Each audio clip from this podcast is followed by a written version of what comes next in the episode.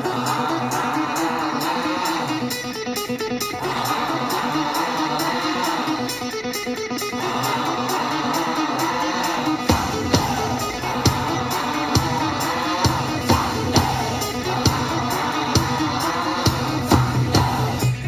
Muito bom dia! Seja bem-vindo ao Morning Galo da Central do Investidor, a sua dose diária de informação, bom humor, história e muito rock and roll. A Central é o braço educacional do Grupo Esperato, um escritório de investimentos ligado à XP Investimentos com 12 anos de história, nascido e criado lá na região missioneira do Rio Grande do Sul, com mais de 12 mil clientes e que, claro, está de braços abertos para lhe atender em todo o nosso Brasil varonil.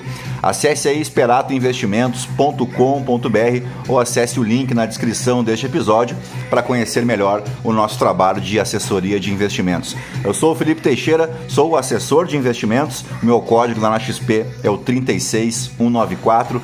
Claro que será um enorme prazer cuidar da tua carteira de investimentos. E ao som de ACDC, nós vamos destacar o que de mais importante deve movimentar o mercado nesta quinta-feira, 30 de novembro. Faltam 31 dias para acabar o ano, vulgo um mês, né?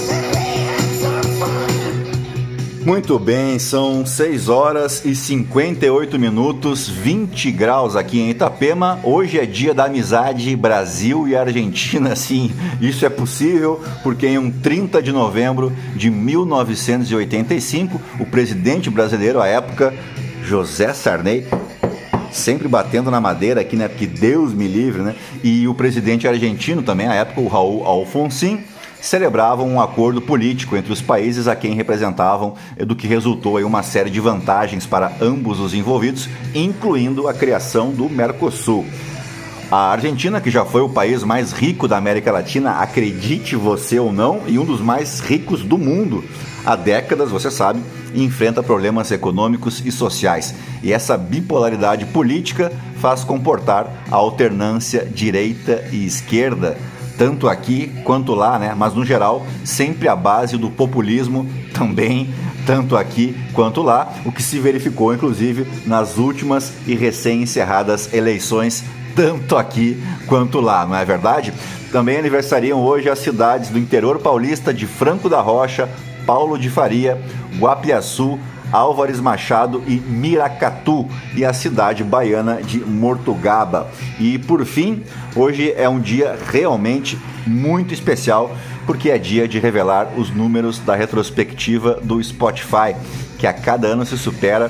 E quando eu falo que é uma das datas mais aguardadas do ano, não é mentira, eu realmente fico esperando todos os anos chegar a retrospectiva do Spotify, mas muito mais do que isso eu queria compartilhar com vocês um pouco da história aqui do podcast, que começou em agosto de 2019.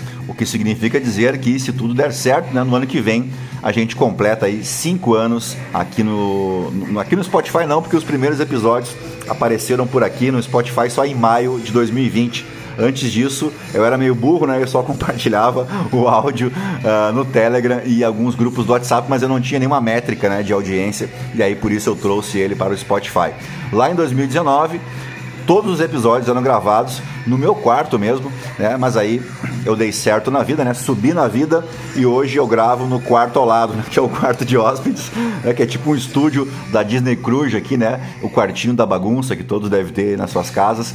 E para quem acha que existe aí todo um aparato tecnológico e editorial por trás desse podcast, fique sabendo que ele é gravado diretamente no meu aparelho celular nem microfone eu uso, né? Não tem qualquer tipo de edição, sou eu mesmo que faço as pesquisas, que escrevo, que gravo, que publico, né? É apertar o REC e gravar, tá? Não tem edição, não tem nada. Então, basicamente, é um celular um notebook que eu comprei na Magazine Luiza em 2016, no primeiro dia que cheguei aqui na, em Balneário Camboriú, e um conjuntinho aqui de subwoofer com duas caixinhas pequenas, que é para reproduzir a nossa trilha, né? E todo o resto é com vocês, que há quase cinco anos, portanto, me dão o prazer e a honra né, da companhia diária nesses inícios de manhãs. Também é preciso lembrar, lembrá-los que esse conteúdo não é monetizado, né? Ah, a gente não ganha aqui, eu não ganho nenhum centavo, nada, zero, né, para produzi-lo. Muito pelo contrário, por conta aqui do, do podcast, eu já perdi uns dois empregos aí no mínimo, perdi sociedade, já fechei uma dezena de outras portas profissionais, né? Já tive que ir na delegacia prestar queixa, fazer boletim de ocorrência, mas nada disso importa, né? Faria tudo de novo, porque eu tenho essa mania péssima aí de andar com a espinha ereta e o coração tranquilo, né? O que, que eu vou fazer? Bom, contado um pouco da nossa história, bora para os números deste ano de 2023. A nossa audiência total é, de todas as pessoas que já passaram por aqui é de aproximadamente 18 mil ouvintes e ouvindo pelo menos um minuto de podcast, né? esses 18 mil. Destes, 56% conheceram o nosso trabalho em 2023. Claro que graças a vocês né, que compartilham o nosso conteúdo. Por isso que eu peço todos os dias para você indicar, para você compartilhar o nosso trabalho, é, porque a gente do lado de cá não faz qualquer tipo de anúncio pago, nada, né? Eu apenas divulgo aí nas minhas mídias sociais. Bom, esse ano nós fomos ouvidos em 22 países mundo afora, mas obviamente, né, 98% da nossa audiência se encontra aqui na Terra Descoberta por Cabral uh, e 78% dos ouvintes são do gênero masculino. E os gêneros musicais mais ouvidos por vocês, ouvintes, são nesta ordem: o rock, o pop e o sertanejo universitário. Mas que beleza, né? Bom, vamos, vamos em frente, né? 61% dos compartilhamentos que vocês fizeram em 2023 foram pelo WhatsApp. 18% pelo Instagram e 1% pelo Facebook. E a nossa nota média aqui no Spotify é de 4,7 estrelas de 5 possíveis em 2023, porque sempre vai ter um gaiato, né, um bolsonarista mais radical que vai lá e vai espinafrar a nossa nota. Tudo bem, faz parte, né? Nós subimos 144 episódios em vídeo esse ano, é, porque é um recurso novo, né, teoricamente aqui disponibilizado pelo Spotify em 2023. Neste ano também nós alcançamos a posição de número 17, a 17 posição entre os podcasts mais ouvidos na categoria negócios aqui no Brasil e permanecemos no Top 20 Brasil por 14 semanas das 52 possíveis no ano. Nós ganhamos 14% a mais de ouvintes em 2023, só que para isso ser possível, eu tive que ralar, eu tive que rebolar, eu produzi 108, 108% a mais de minutos gravados em 2023 em relação a 2022. Então percebam como os números eles são ingratos, né? Você dobra, né? Você trabalha 108% a mais para ganhar 14% a mais de ouvintes, mas ganhamos 20% a mais de seguidores, ou seja, nós fidelizamos mais a nossa audiência uh, e os seguidores são as pessoas que clicam ali no coraçãozinho e passam a seguir o podcast que está uh, no top 10 mais ouvidos de 2.108 pessoas, ou seja, para 2.108 pessoas o nosso podcast aparece entre os mais ouvidos, entre os 10 mais ouvidos para 1.682 pessoas, o nosso podcast está no top 5. E para 751 malucos, o Morning Galo é o podcast preferido aqui no Spotify. Né? 751 pessoas definitivamente não se misturam com a gentalha. Né? 62% de vocês são ouvintes recorrentes, né? ou seja, não escutam apenas um episódio.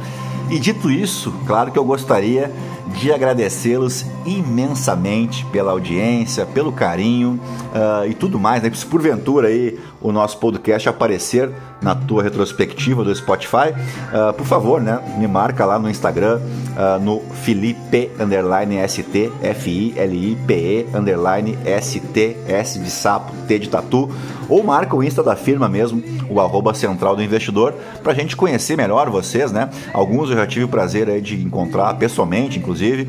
Outros viraram clientes aqui na XP, outros já falei por telefone, por áudio do WhatsApp e dezenas e dezenas de outros ouvintes. A gente já conversou aí pelo menos uma vez pelas redes sociais, o que para mim em particular é a coisa mais legal assim do trabalho, disparadamente. Né? Então, mais uma vez, muito obrigado de coração mesmo Desculpa qualquer coisa, né? Como a gente diz nas peladas. Né? Desculpa alguma barrigada, alguma informação imprecisa, alguém que porventura tenha se sentido ofendido com algo que foi dito aqui. Pode ter certeza que o intuito é sempre de acertar, de compartilhar informação, conhecimento, trazer um pouco mais de leveza, trazer mais sentido às discussões, especialmente as políticas, né? Manter um nível mais elevado, menos rasteiro, né? Contextualizar os fatos, né? Historicamente, uh, sem lacração, sem cancelamento, sem essa bobajada dos tempos modernos. E como o editorial hoje ficou mais comprido que Esperança de Pobre, hoje excepcionalmente vamos pular as notícias uh, do mercado financeiro, né, o editorial do mercado financeiro. Vamos direto para as, manch as manchetes dos portais de notícia aqui no Brasil e amanhã prometo que a gente volta com a programação normal, tá? Agora sim, depois de embevecer vocês com tanto conhecimento, vamos direto ao que interessa. Mas antes, se você gosta do conteúdo aqui da Central do Investidor, nos ajude aí, indique nosso podcast, compartilhe dá o teu coraçãozinho aí, né? clica no coraçãozinho, avalie a gente com as cinco estrelas para somar aos outros 1.500 ouvintes diários que não se misturam com a jantalha. Você pode me seguir também lá no Instagram, no Felipe underline ST e não deixe de participar do Morning Galo através da caixinha de perguntas. O que você achou deste episódio? Essa caixinha é para vocês, tá? É para vocês participarem, para deixar tua crítica, tua sugestão. Então fiquem bem à vontade para participar da construção deste podcast. E dito isso, é isso aí, gentalha, gentalha, gentalha, ao som de Rolling Stones, vamos operar.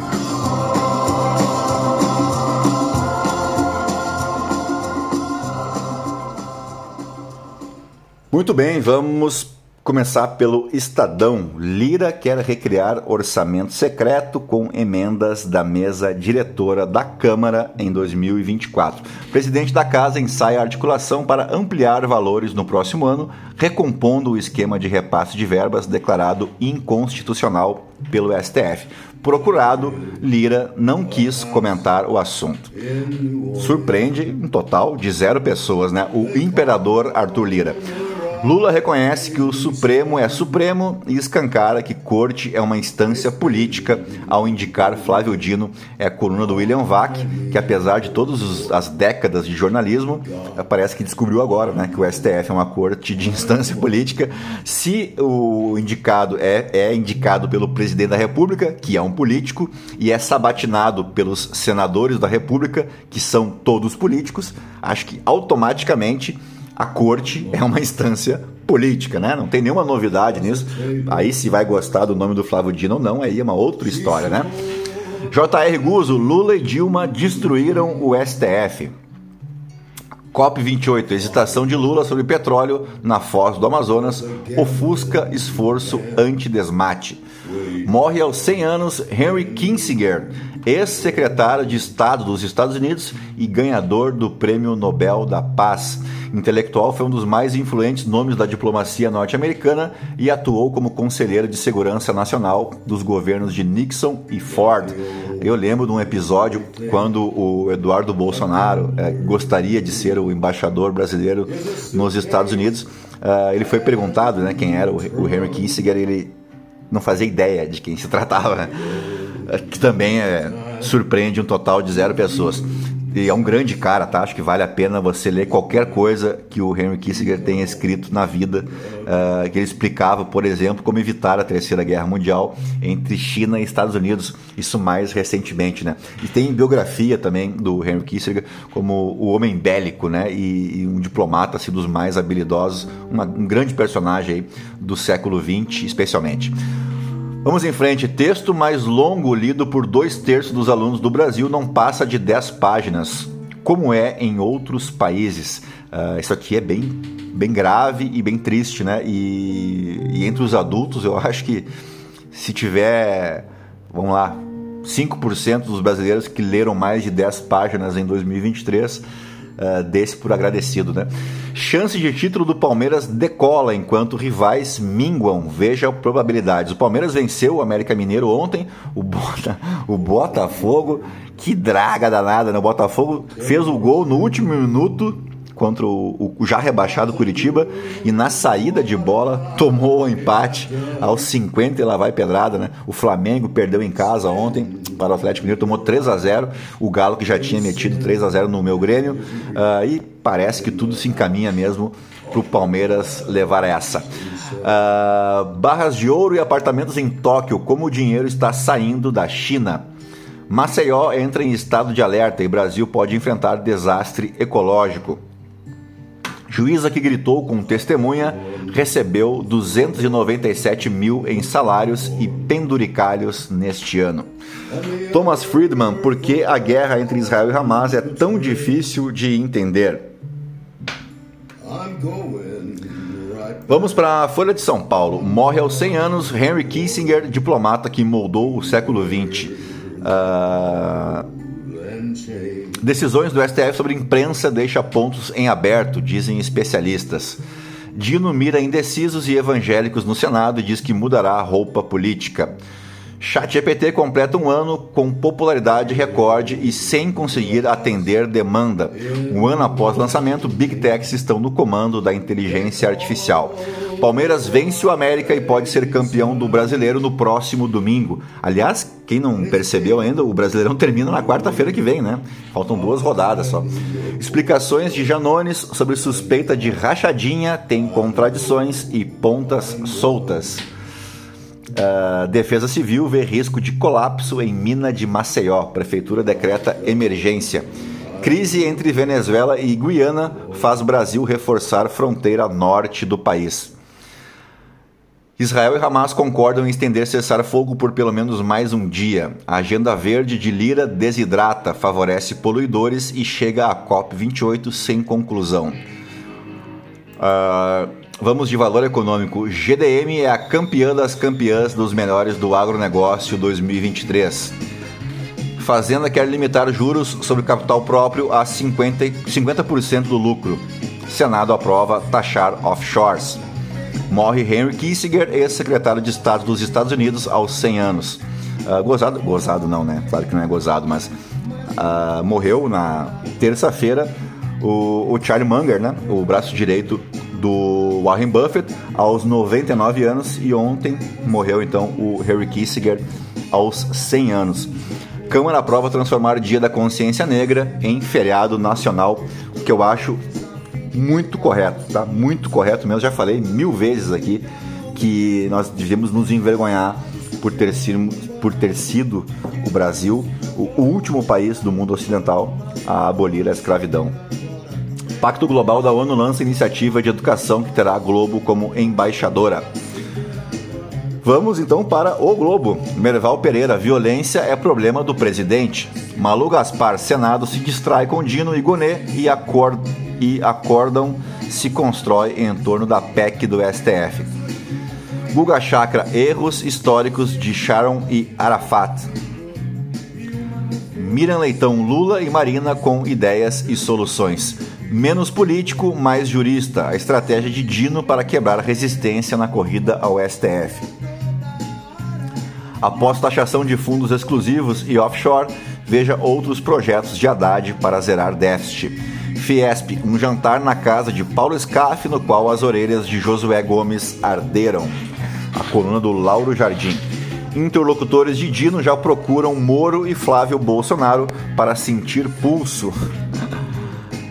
Uh, Janones e as críticas às, su às supostas rachadinhas da família Bolsonaro. CPI do DF livra bolsonaristas e militares alvos da comissão do 8 de janeiro. Guerra entre Israel e Hamas impacta governo Biden e divide universidades dos Estados Unidos. No Poder 360, Supremo exuberante e jornalismo vulnerável. Lista de cotados para a justiça vai de Tebet a Glaze. Leia nomes. Jornais são responsáveis por declarações de entrevistados, diz STF. Barroso, liberdade de expressão não vale quando se veicula mentiras. Uh, Qatar tem papel central para fim da guerra, diz Lula. Vamos de Portal Metrópolis. Guilherme Amado, ex-braço direito de Dilma, ganha cargo em empresa do Banco do Brasil e reduz em 93% dívida com o banco. Anderson Dornelles, que era conhecido como o menino da Dilma, conseguiu façanha em acordo na justiça para liquidar dívida com o Banco do Brasil. Ex-assessor de Janones pede a PF e PGR a cariação com o deputado, é coluna do Paulo Capelli. Igor Gadelha, incomodado, Lula vetou Capelli como ministro da Justiça interino. Mário Sabino, André Janones, o janonismo cultural é de rachar. Ricardo Noblar, Supremo Tribunal mantém a liberdade de imprensa, pero no mucho. Os jornalistas estão em polvorosa agora porque o STF decidiu que se eles, jornalistas, uh, publicarem mentiras né, nos, nos, seus veículos, mesmo que essas mentiras sejam, sejam ditas por outras pessoas, que os jornalistas podem ser responsabilizados, o que é o mínimo, né? Não entendo tanta revolta se você vai entrevistar um sujeito que é um, um, um conhecido mentiroso, né? Você também é responsável por isso, né? Pelo menos no meu entender, não sei o que vocês acham. Bom, após Qatar, Lula chega à COP28 focado em meio ambiente e fim da guerra. Uh, comprinhas da Shine e Shopee, taxa de até 50 dólares, pode ser definida ainda em 2023. Como o medo de Bolsonaro ser preso impacta a corrida eleitoral em São Paulo. Uh, vamos para os aniversariantes do dia, o aniversariante do dia. O 30 de novembro marca o nascimento de Afonso Pena, político brasileiro que desempenhou um papel importante na história brasileira, especialmente na virada do século XIX para o século XX. O seu nome completo era Afonso Augusto Moreira Pena. Ele nasceu em 1847 em Santa Bárbara, Minas Gerais, no Brasil, e foi presidente do Brasil e contribuiu de forma significativa para o nosso desenvolvimento econômico. Afonso Pena estudou direito em São Paulo e ingressou na política durante o período imperial. Ele ocupou vários cargos no Brasil Império, incluindo deputado provincial, deputado geral e ministro da Justiça. Antes de se tornar presidente, ele foi ministro da Justiça uh, no governo do Campos Salles e durante esse período ele desempenhou aí um papel interessante na implementação de políticas de estabilização econômica e financeira.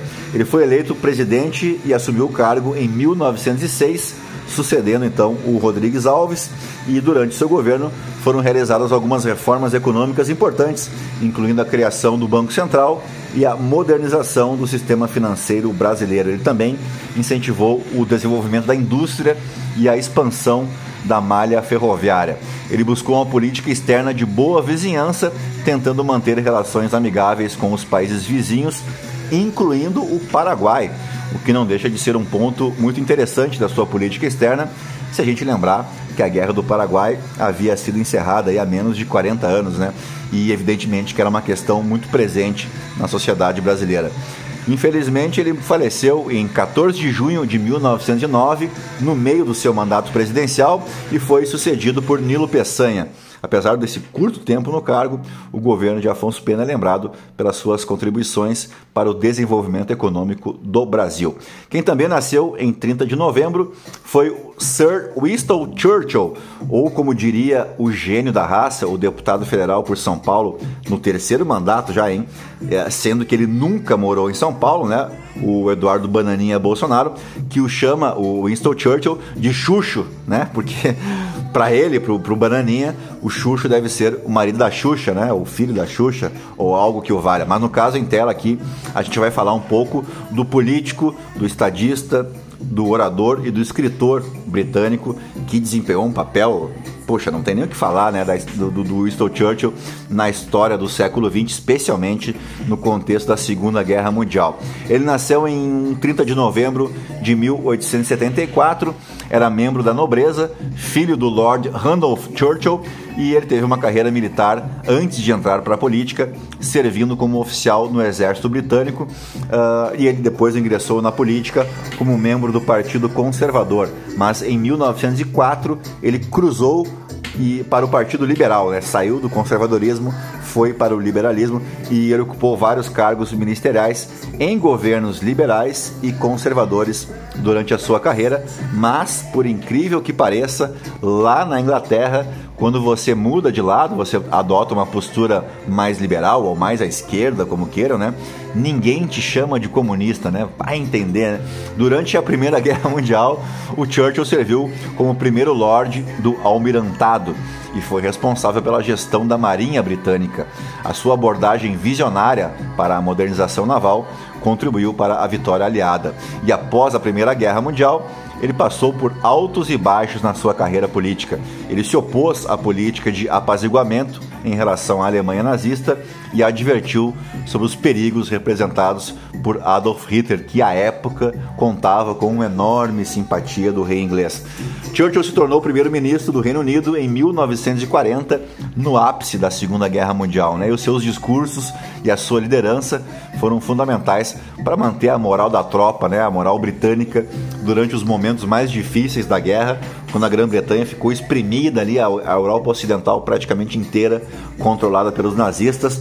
Uh, e após a Segunda Guerra Mundial, ele perdeu as eleições, mas retornou como primeiro-ministro em 1951.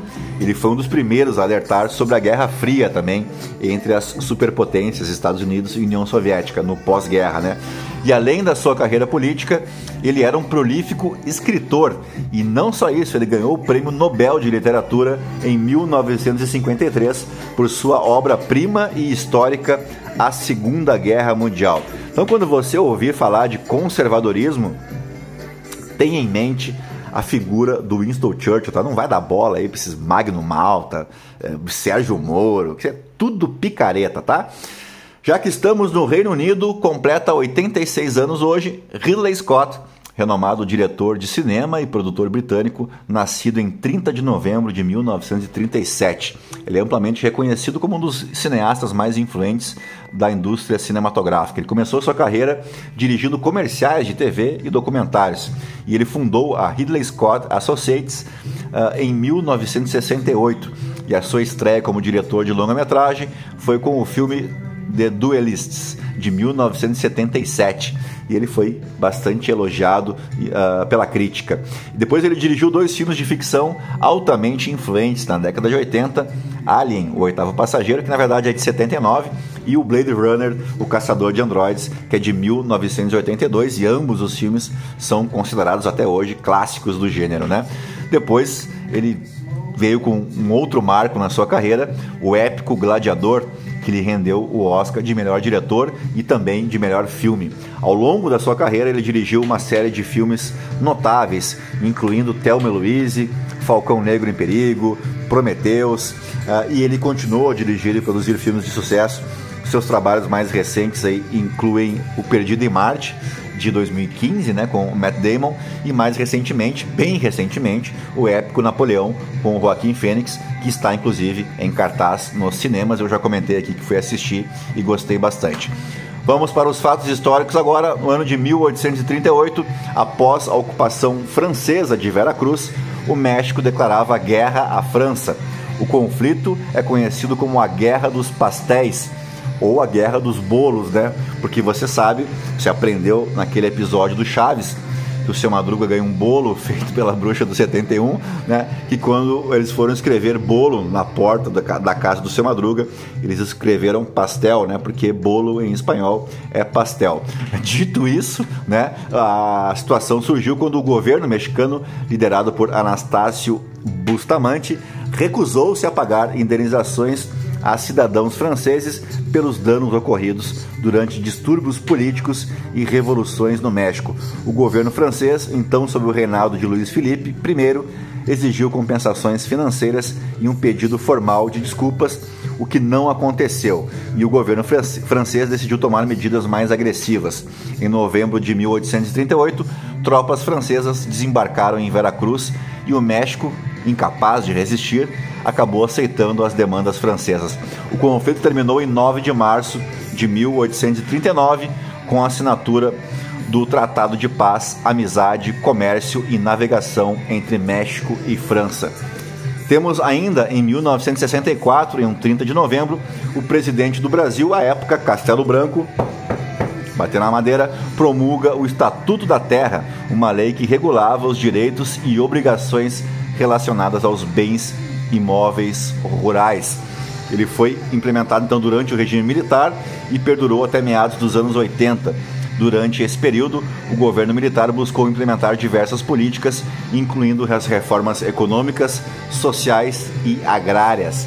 É, a discussão da reforma agrária começou muito antes, né, no governo Getúlio ainda, mas durante o governo, a ditadura militar, a partir de 64, a reforma agrária, sim, era uma prioridade do governo militar e ninguém chamava o Castelo Branco de comunista por isso, né? Mas eram outros tempos, era outro Brasil e dito isso, fechamos o nosso Morning Galo desta quinta-feira, 30 de novembro, agradecendo mais uma vez a todos vocês pela companhia aí mais um ano uh, aqui no Morning Gala. Claro que a gente tem todo mês de dezembro pela frente, mas eu estou agradecendo por conta da retrospectiva do Spotify, tá bom?